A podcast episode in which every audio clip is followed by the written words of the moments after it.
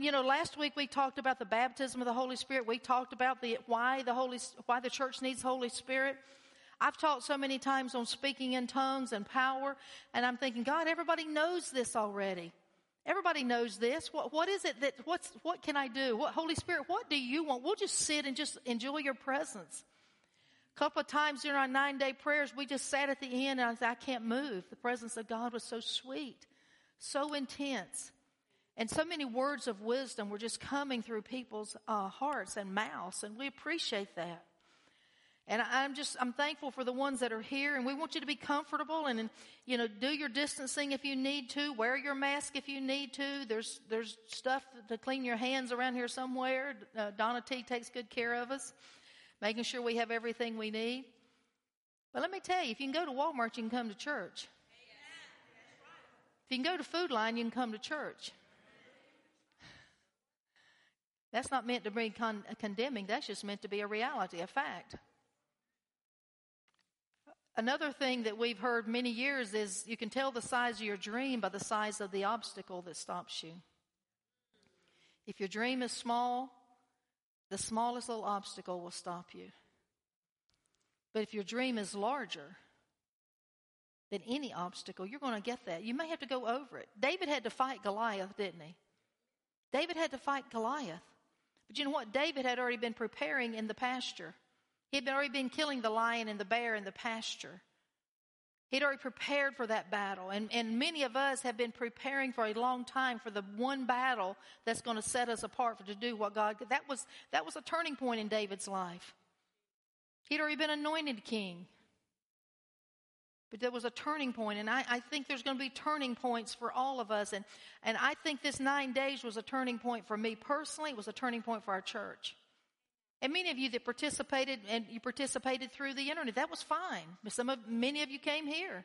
That was fine. Whatever, how you could do it is fine. We, we, we're just thankful that you did. We had a lot of good prayer support coming through the internet. We appreciate that. But it's important to come together in the body of Christ, you know, to don't forsake the assembling. We need each other, right? We need each other. So as we talk about Pentecost and, you know, uh, what it really is, you know, Holy Spirit came for a purpose. He came for a purpose. And the purpose wasn't to give us goosebumps, right? The purpose wasn't just speaking in tongues. The purpose was he came to give us power. Okay, we've heard that a lot, right? We've heard that a lot. Then why don't we have it? Why don't why is it manifested? And so as we think about Acts 1 8, that the disciples would receive power, we saw that they did receive power. How did we know that? Peter went from impulsive, insecure, and unstable to the great apostle Peter, who was the rock that Jesus spoke about Matthew 16.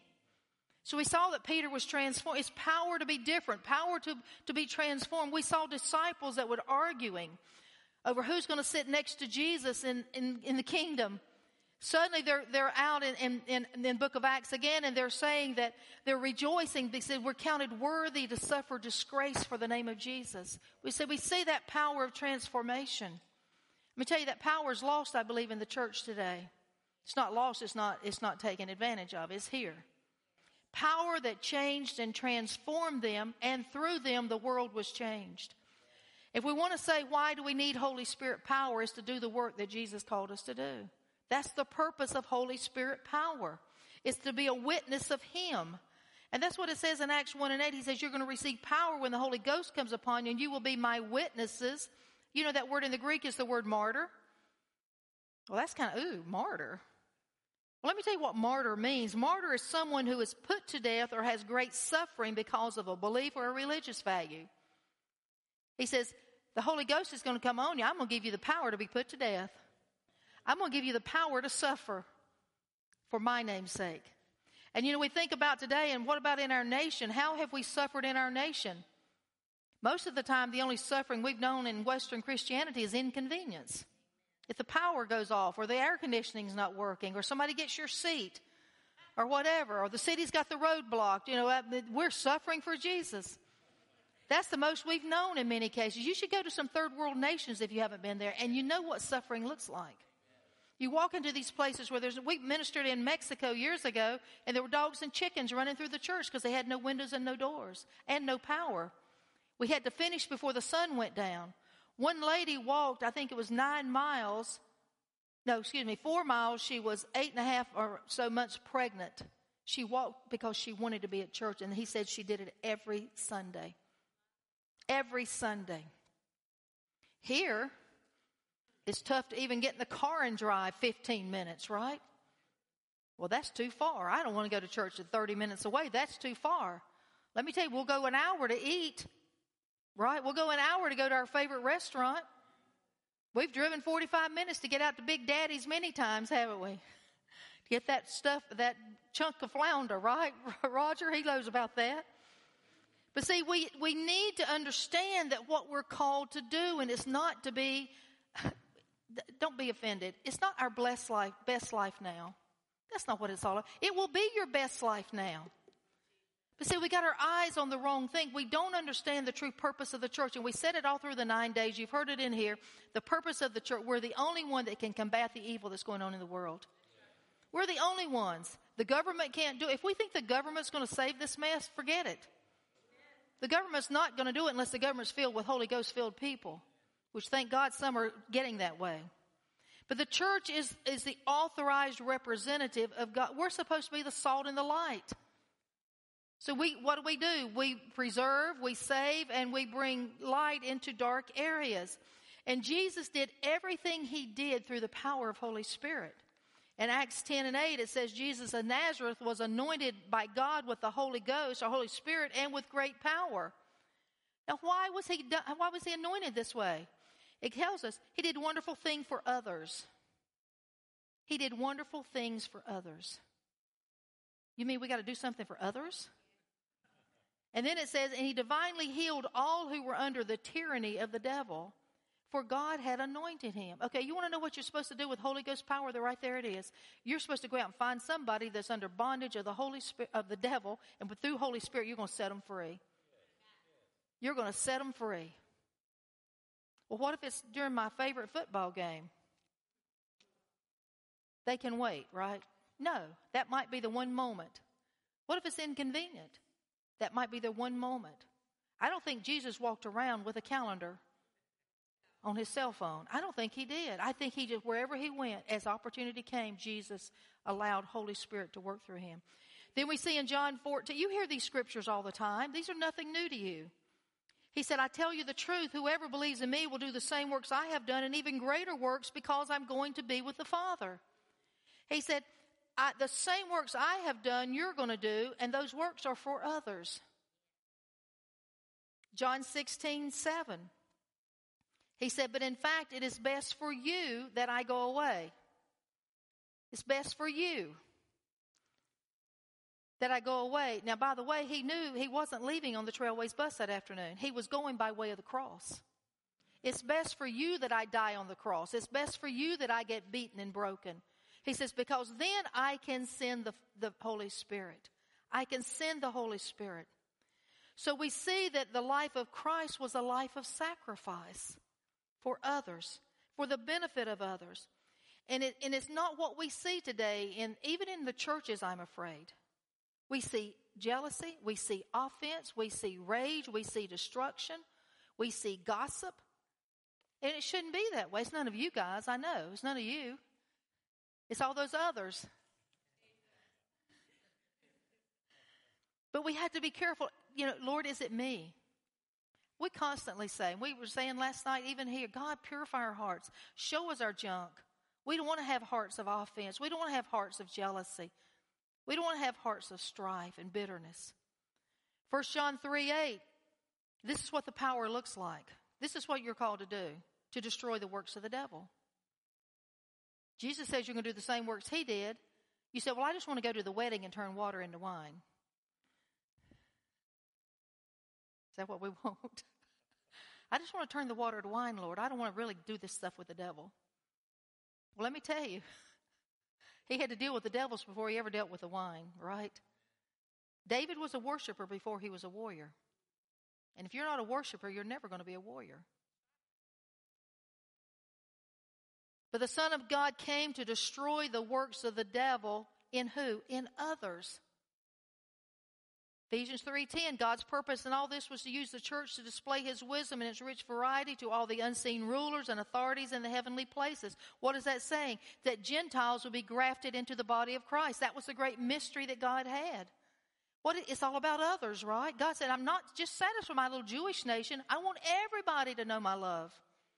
Do we have a heart that we really care if anybody knows the love of God or not? Well, they'll find out if God wants them, he'll touch them. God will send somebody. What if he's sending you? What if he's sending you? And so if I hate somebody because their skin's a different color than me, and God saying, but you're the only one that can reach her. You're the only one can reach Wayne and Anita. Well, God, but they got a different color skin than I have. So? So? Are they any different underneath the skin? Are we any different? We're the same. We're the same.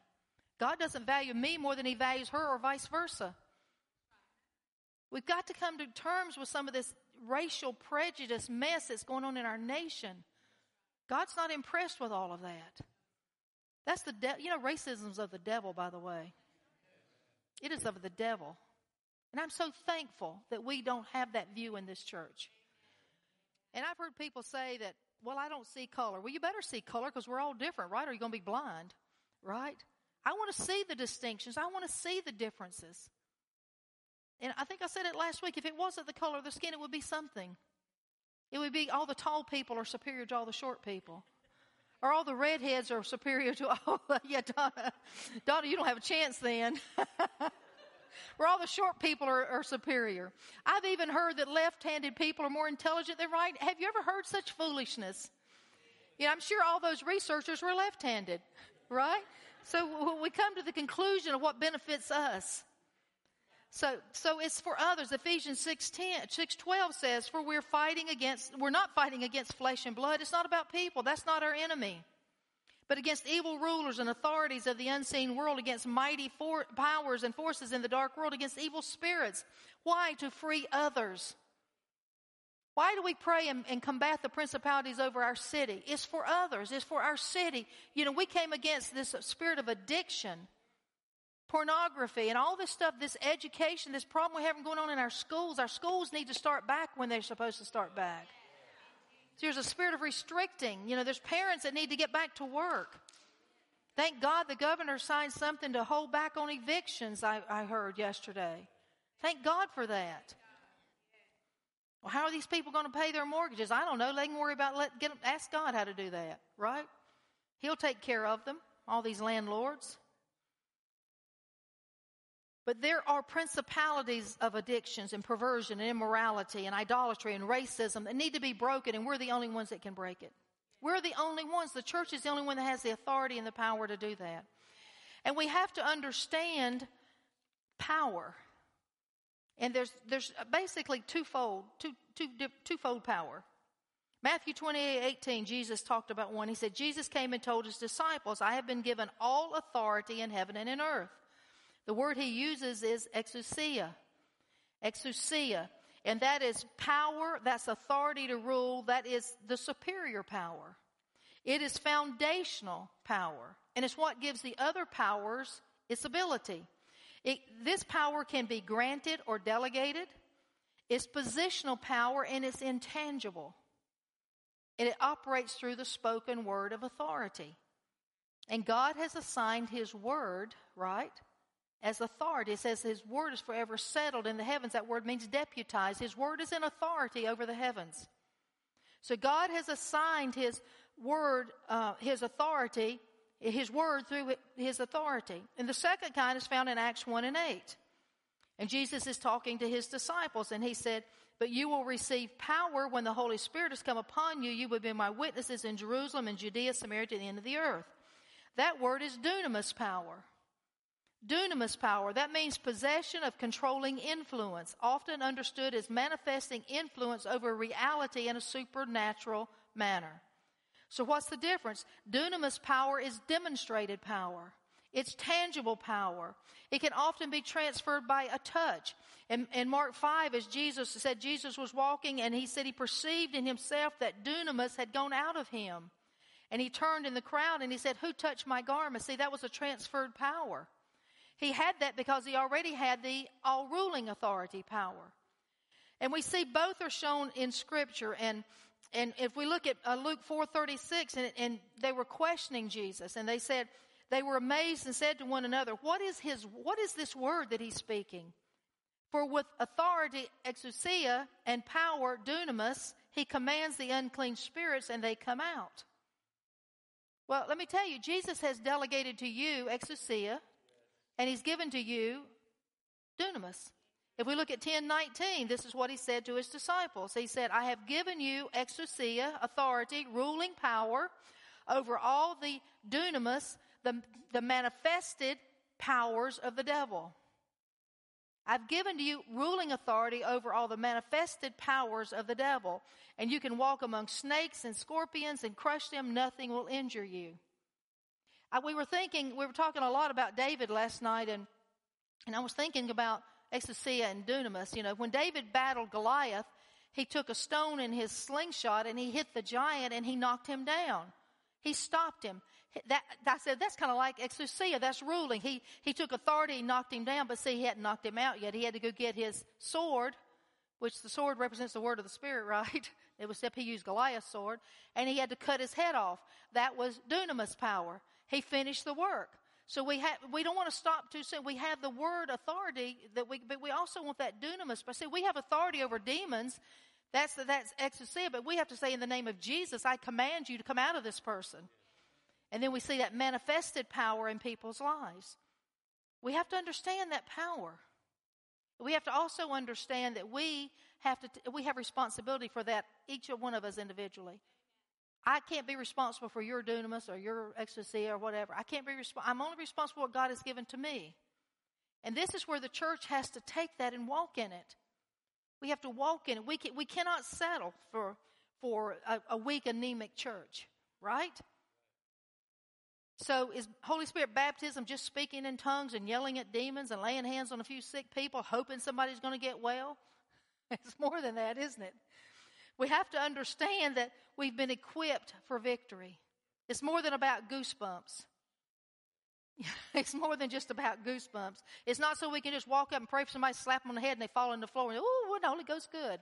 Well, what happened when we were down there? Did anything change? Well, did lives get transformed, or was it just an emotional experience? I've seen people run around in here, yell and to the top of their lungs and disrupt everything. What happened there was just flesh, but you know, it's okay if that was their emotions, but not in here. Right? Do it at home. Right? Unless everybody's doing it. Yeah. And it's also not so we can have a prophetic line and people come to hear the word of the Holy One because they're too lazy to get it for themselves. Is this too hard for y'all? I know it's not. You guys can handle it. The greatest misuse and abuse of the Holy Spirit is the attempt to have His power, His influence, and His wisdom, and not to have love in our heart for other people.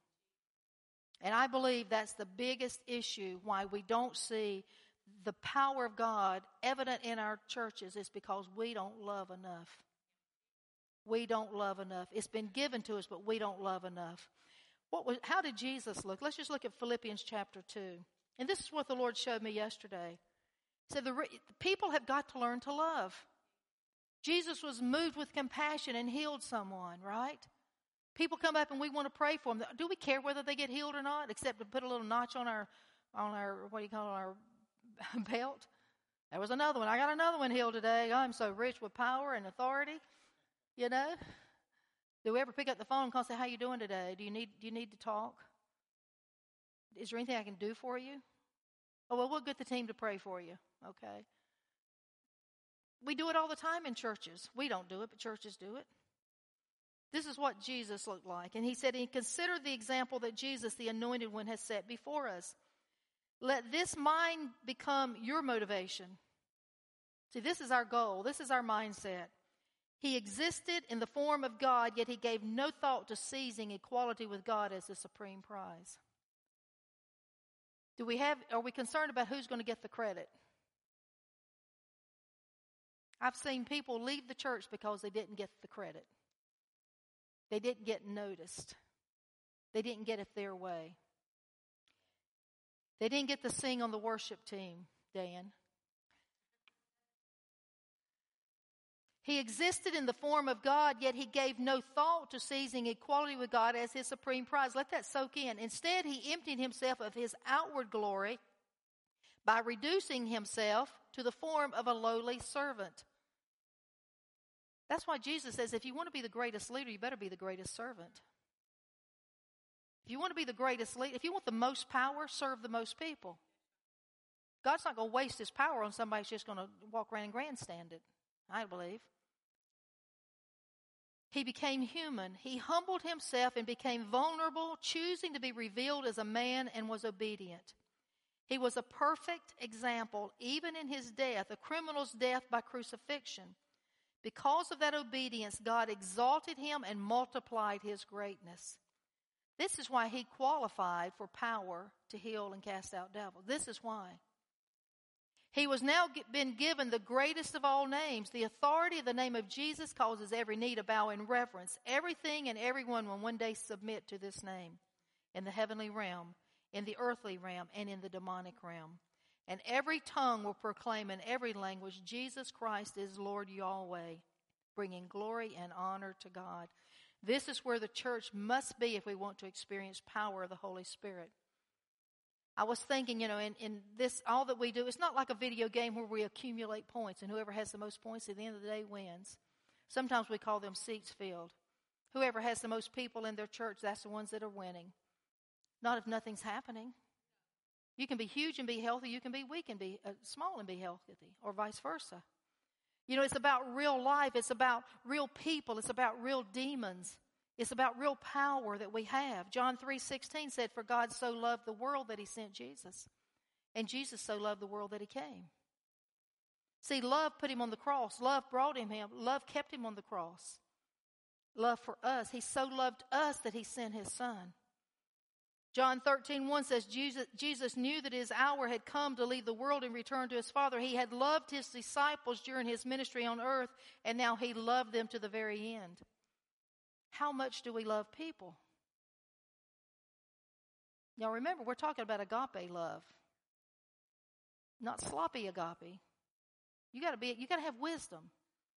You gotta know when somebody's pulling your leg. You gotta know when somebody's not willing to do what they, what they need to do for themselves. See, agape love is I love you and what's in your best interest. And sometimes that best interest is saying you need to go ahead and go on your own because you're not listening to anything we're saying and doing. I've had to do that many times. And you know what happens? Sometimes it'll turn their hearts back around, sometimes it doesn't. See, God, and I really believe God doesn't do for us what we can't do for ourselves. I, I believe I, what we can do for ourselves, excuse me. He does what we can't do for ourselves. But He provides us, He gives us the ability. He says He's given to us everything we need for life and godliness. Have you ever counseled with somebody that just wanted to hear, hear you talk, and then at the end of the day, they never did what you asked them to do? I've had people, I said, you just need to find you somebody you can listen to because I don't have time to waste. Right? That's happened more than one time. But he loved them during the ministry and he loved them to the end. I think of the rich young ruler that came and Jesus told him what he had to do, and he said, well, I can't do that. That's, that's too much. And he let him go, right? And it grieved his heart. It grieved his heart. John 17, 19, Jesus says, I give myself as a holy sacrifice for them so they can be made holy by your truth. Consecrated himself. I give myself as a sacrifice. We give ourselves as martyrs for, for others as we're directed by God. See, it's always a life about others, always. And the power was for a purpose. The power was for others. And, and, and uh, Martin Luther King has a beautiful, beautiful statement. Powerful. He says, Power without love is reckless and abusive. And love without power is sentimental and anemic. Power at its best is love implementing the demands of justice, and justice at its best is correcting everything that stands against love. Isn't that powerful? That is powerful. And we have to understand that everything Holy Spirit does is rooted and grounded in love. Everything. Everything. And the problem, I'm going to slip over here a minute, the problem with our nation is we have a government that has all power, but their agenda is all about their own agenda. It's not about what's in the best interest of people. And we, we've heard that saying that power tends to corrupt. Absolute power corrupts absolutely. And I believe it was uh, Thomas Jefferson. I, let's see, I believe it was Thomas Jefferson that said that uh, we forget that when we give anyone the power to give us everything we want, they also have the power to take anything you have. John Adams says our Constitution was made only for a moral and religious people. It is wholly inadequate to the government of any other. So, power, we have, we, power without love will, will suffocate and destroy. Power without love is corrupt. And I, someone said, I'm not sure who it was, that the more power a person has, usually the less moral they become, typically unless their heart's filled with the thing. You think about even in your own people, maybe you know, the more power a person has, the less moral they become. The less moral they become. See, we got to understand that love demands justice. We have to understand that love demands equality, that love demands mercy, and that love will correct wrongs. If we have the love of God in our heart, if we have the love of God in our heart, then we're not going to be, we're not going to sit back at injustices. We're not going to sit back with 60 million babies being destroyed. We're not going to sit back when people of another race or color different than ours are being abused. We're not going to sit back with that. That's unjust. And our love is not going to allow that to happen, but we need power of Holy Spirit working through us to correct these things. We don't go burn down buildings. We don't go bomb abortion clinics. One of the best things we can do is pray. We can become that wise warrior that goes into the high places and releases breakthrough. We love enough to pray. Do we love enough to pray for people? Do we love our city enough to pray? Nehemiah loved Jerusalem so much he fasted and prayed for four months. Four months. Do we fast and pray? Do we care enough? Do we care enough? I believe that the gifts of the Spirit are saturated and operate only out of love. Only out of love. Galatians 5 tells us when you're placed into the anointed one and join in him, circumcision and religious obligations can benefit you nothing. This is what all that really matters. Listen to this. All that really matters is our faith that is activated and brought to perfection by love. One translation says our faith working through love. That's all that matters. So we can see we have a prophetic gift. If you have a prophetic gift without love, you're going to speak your own heart, not the heart of God. We've joked a lot about this, but we've heard this. If you want a good word, I'll get $100. If you want a real good word, $500. And if you want a powerhouse word, $1,000. We've seen this. We've seen prophetic booths set up. Come and get your word. It's like a, a soothsayer or, or fortune teller. Come and get your word. I remember the first time I was exposed to that, I was on my way to a conference and I heard about that going on, and I said, Not me. They might be the greatest people in the world, but I can get my own word. I, they can confirm what God is speaking. There's a, there's a place for the prophets. I'm not saying that. You know I believe in the prophetic voice. But a prophetic gift without love is going to speak his heart, not God's. A teaching gift without love will tear down rather than build up. A teaching gift without love is going to tell you what you want to hear, not what you need to hear. A pastoral gift without love will expose rather than cover and guard the sheep. An evangelistic gift without love will count the dollars and not the souls. And an apostolic gift without love will overpower and not govern. Workers of miracles, administration, faith, healing, words of wisdom, all of these things, all the gifts of the Spirit are Spirit empowered only if they are operating through love. And again, I'll say the greatest reason we don't see more miracles, I believe, is because we don't love enough. We are so self absorbed. I remember when my, I've, you've heard this, most of you have. July 7th, 1979, baptized in the Holy Spirit, my little bathroom in Salisbury, North Carolina. Just said, God, if you're real, I want it. But you know what I remember? I had the most beautiful, fluent prayer language just like that. But you know what I remember more? Was the love He put in my heart. The love He put, I was overwhelmed with a love for people that I never had before. And to this day, that's what I remember the most about my experience of the baptism of the Holy Spirit. And you know, can you speak in tongues and not have love? Yep. Can you have a prophetic gift and not have love? Yep. The gifts and calling to God are without repentance, right?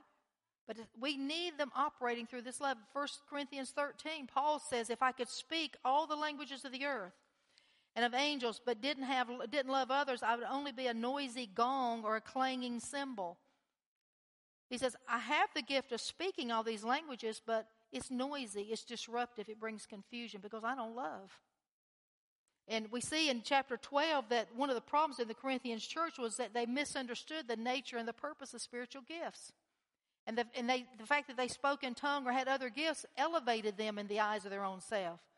I'm more spiritual than you. You need me. I'm more valuable. So division and, and strife and discord came into the body with the very gifts that they had been given. We have nothing that hasn't been given to us. We have no reason to boast about anything. Nothing, anything we have has been given to us through the power of Holy Spirit, right? And then he goes on to say, if I had the gift of prophecy and if I understood all of God's secret plans and possessed all knowledge, and if I had such faith that I could move mountains but didn't love others, I'd be nothing. I'd be nothing. If I gave everything I have to the poor and even sacrificed my body, I could boast about it, but if I didn't love others, I would have gained nothing. Nothing. Then verse 13 says, So now faith, hope, and love abide, these three, but the greatest is love. Without the love, the gifts are powerless. They're meaningless. They do nothing. They accomplish nothing. It's a source of pride. It's a source of division. It's a source of strife and conflict if we don't have love. I love, I love Dan's gift. I don't want to embarrass Dan, but I love his gift for worship. He has such a love and a passion for people. And it comes through. And, and now we've had people up here that was all about them, right? We've had people that was all about them, and they got mad if they didn't get to sing so long and have so many songs and all this other stuff. Things didn't go their way; they got upset. None of the people we have today, praise God, we have. I think we have a tremendous unity, but it flows down from the anointing that's on our leader. I've watched him weep and cry as he prays over things and people in God's will. See, that's the heart of somebody that's filled with love. And if somebody would come in today and, and they'd say, I think I'm supposed to be here, I'm sure if Dan felt it was right in God, he would step aside and do what God had for him next. He's told me as much, as a matter of fact. See, that's a heart of love, a humility. That's why the Holy Spirit can move through our work. We may not have an orchestra up here, but you know what? We have the Spirit of God present as we worship. It's incredible. So Pentecost was more than speaking in tongues. Pentecost was more than power for miracles.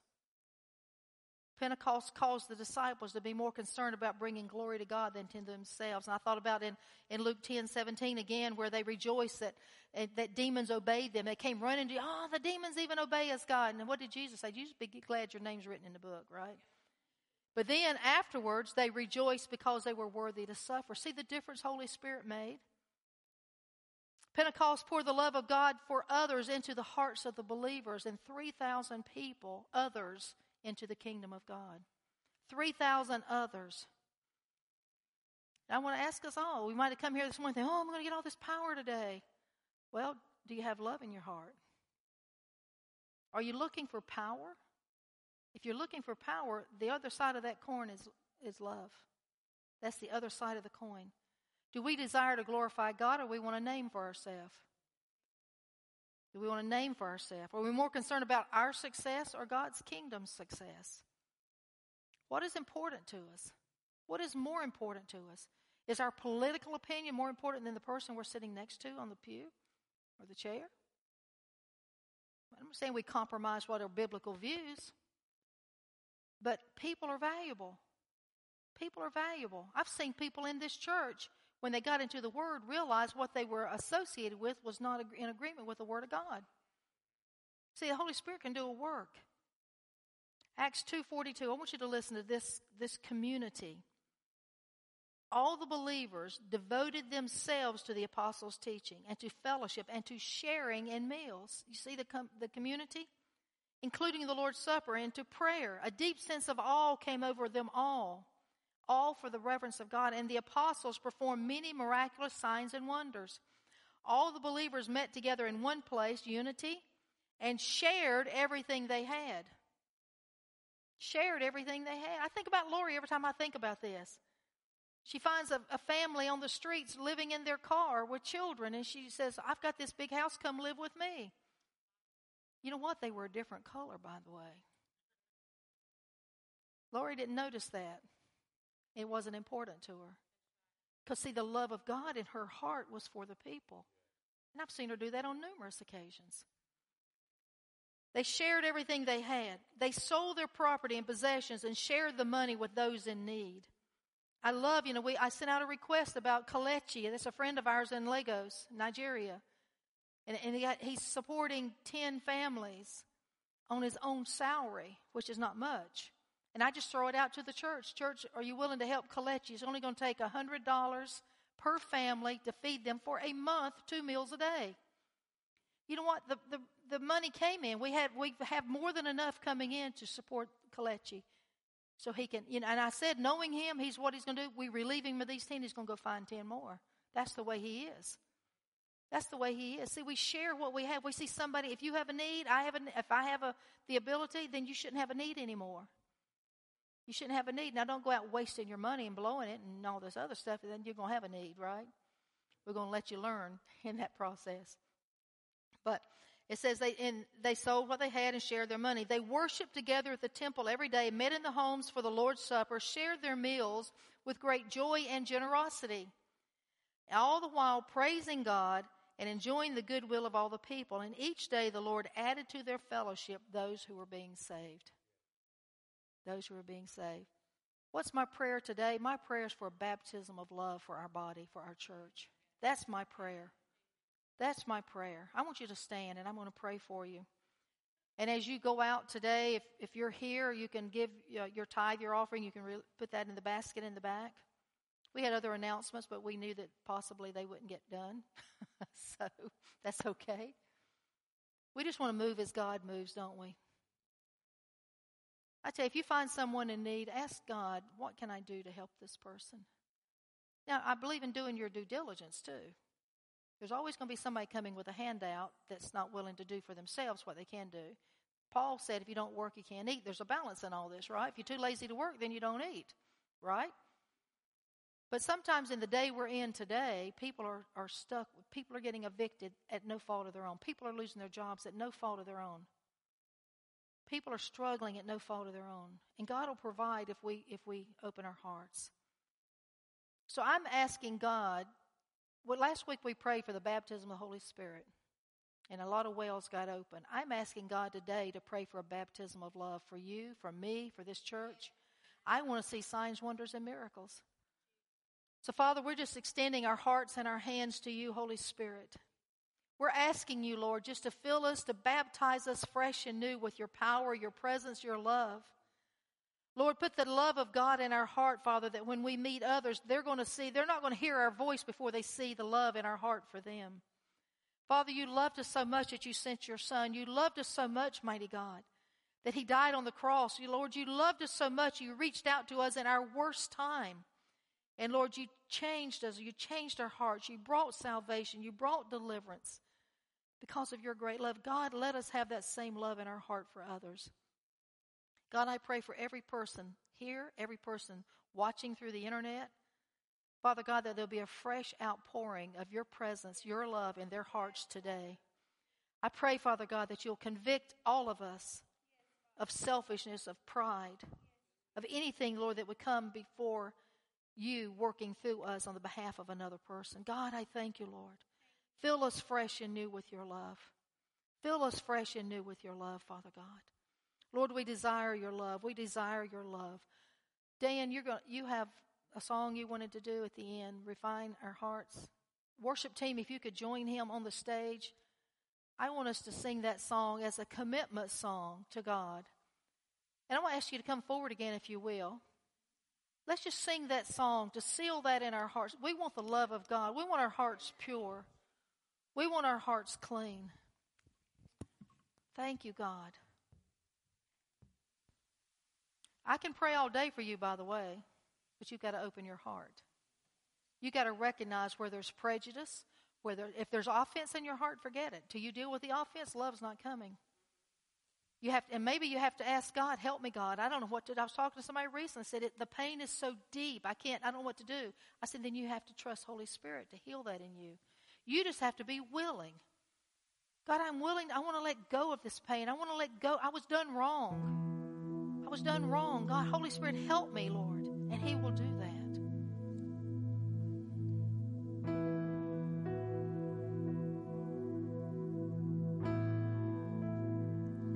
If the altar's where you meet us.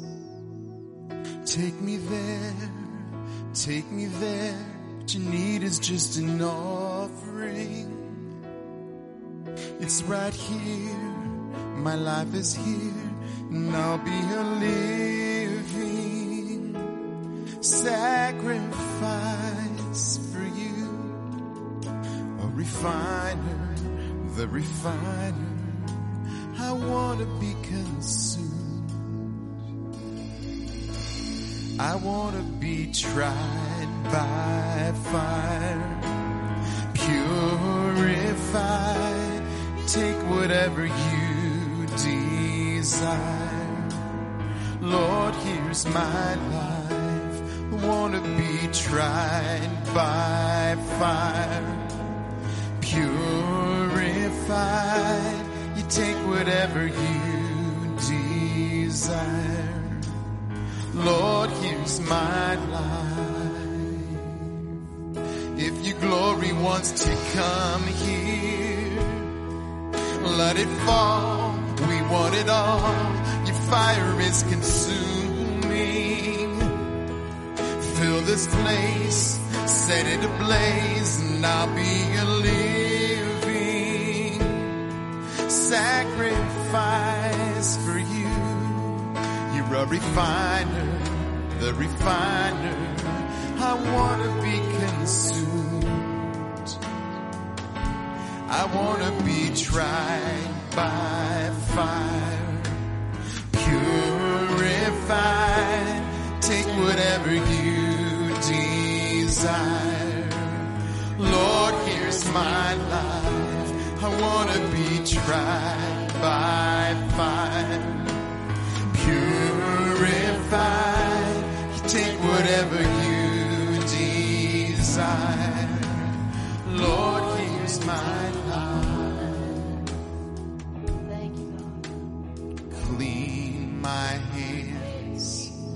purify my heart. I want to burn for you, only for you. Clean my hands, purify my heart. I want to burn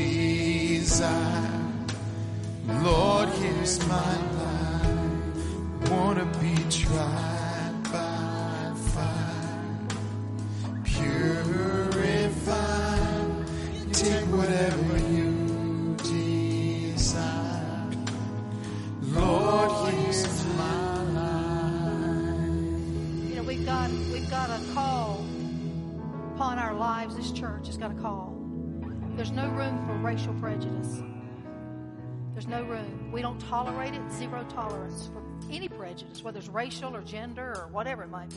When people walk through that front door, we're all on the same ground. We're all of equal value to God.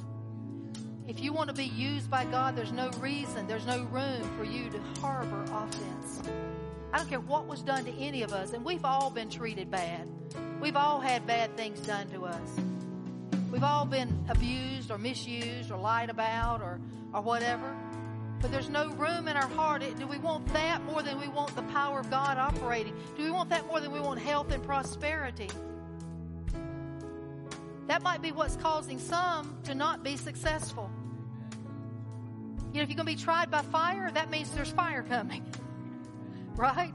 He says when you when you walk through the fire, you're not going to have the smell of smoke on you. When you go through the waters, so there's fire and waters there. But that's a purifying. And if there's anything we can ask Holy Spirit today, before we ask for tongues and before we ask for all the other wonderful, I love praying in the, my prayer language. I love it. But let me tell you, I want a heart that's pure. I want a heart that has no room for offense. Right? And, we, and then we can get the wisdom of God. Then we can go into those high places. Then we can release breakthrough. We have to ask ourselves, what are we willing to do? What are we willing to give up? What are we willing to entertain? What's worth more than the presence of Holy Spirit? What's worth more? Some of you may remember when you got born again, you had to give up some things. Maybe some people. Maybe some friends. Maybe some relationships. Let me tell you, there's nothing worth more than Holy Spirit. There's nothing worth more than the power. There's nothing worth more. There's nothing worth more than seeing someone be delivered from demons that are keeping them into in bondage. So God, we, we just want you, Lord. Purify our heart. That's our heart's cry today on Pentecost Sunday. Fill our hearts with you. Fill our hearts with your love. Lord, let us be the refining fire. Lord, let that refining fire just go through our hearts and reveal and heal, Lord. You only reveal to heal. Reveal those things that are so deeply embedded in our hearts that we've forgotten they're there. Those resentments, those old traumas, those old childhood experiences, those old spousal experiences, Father. Things that we've buried so deeply because we just put them away and then they don't bother us, Lord. They're in that, that dark room that we don't want Holy Spirit to get into. God, we say open, we open the door. We allow you. We give you the key to open those doors, Lord. Purify our hearts. Lord, we want a church that has a pure heart. And we declare that Impact Church is a church, church that is free of any type of prejudice, any type of offense, any type of hatred, Lord. That we walk in wisdom as a collected body. We are that wise warrior. We go into the heavens. We release breakthrough over our city. God, we declare it in the name of Jesus. We're not concerned about what others are doing, God. We just want to fulfill your call on our lives. Father, we declare that we are prosperous, we are successful. We declare that, that uh, kingdom businesses rise up out of Impact Church by the power of Holy Spirit. Father, we declare that the voices rise up in the schools out of Impact Church. We declare it in Jesus' name. We know that's your will, Lord. You said if we ask what you want, what your will is, we'll have it. God, we just thank you for it. God, we pray and we declare that Impact Church is a house of healing because the power of healing is in this place because we love people. It's not about getting a name for ourselves or notches on our gun holster or whatever. God, it's all about you. It's all about giving glory to you, God. Lord, we want to have a heart like the disciples that we can rejoice that we've been called to suffer for the cause of Christ. God, what a privilege to know you. What a privilege to have Holy Spirit as our counselor, as our friend. Father, we declare that Concord is free of rioting and violence in the name of Jesus. We break the stronghold of violence. We break that principality over this city of any evil intention. We break the power of that, that principality and stronghold of violence. Lord, we just release into this city peace, unity, love. Saturate this city, Lord. Thank you, God we declare it in Jesus' mighty name. You said we could declare a thing and it'll come to pass. We thank you, Lord. Thank you, Father, in Jesus' name. Amen. Be blessed. God is good.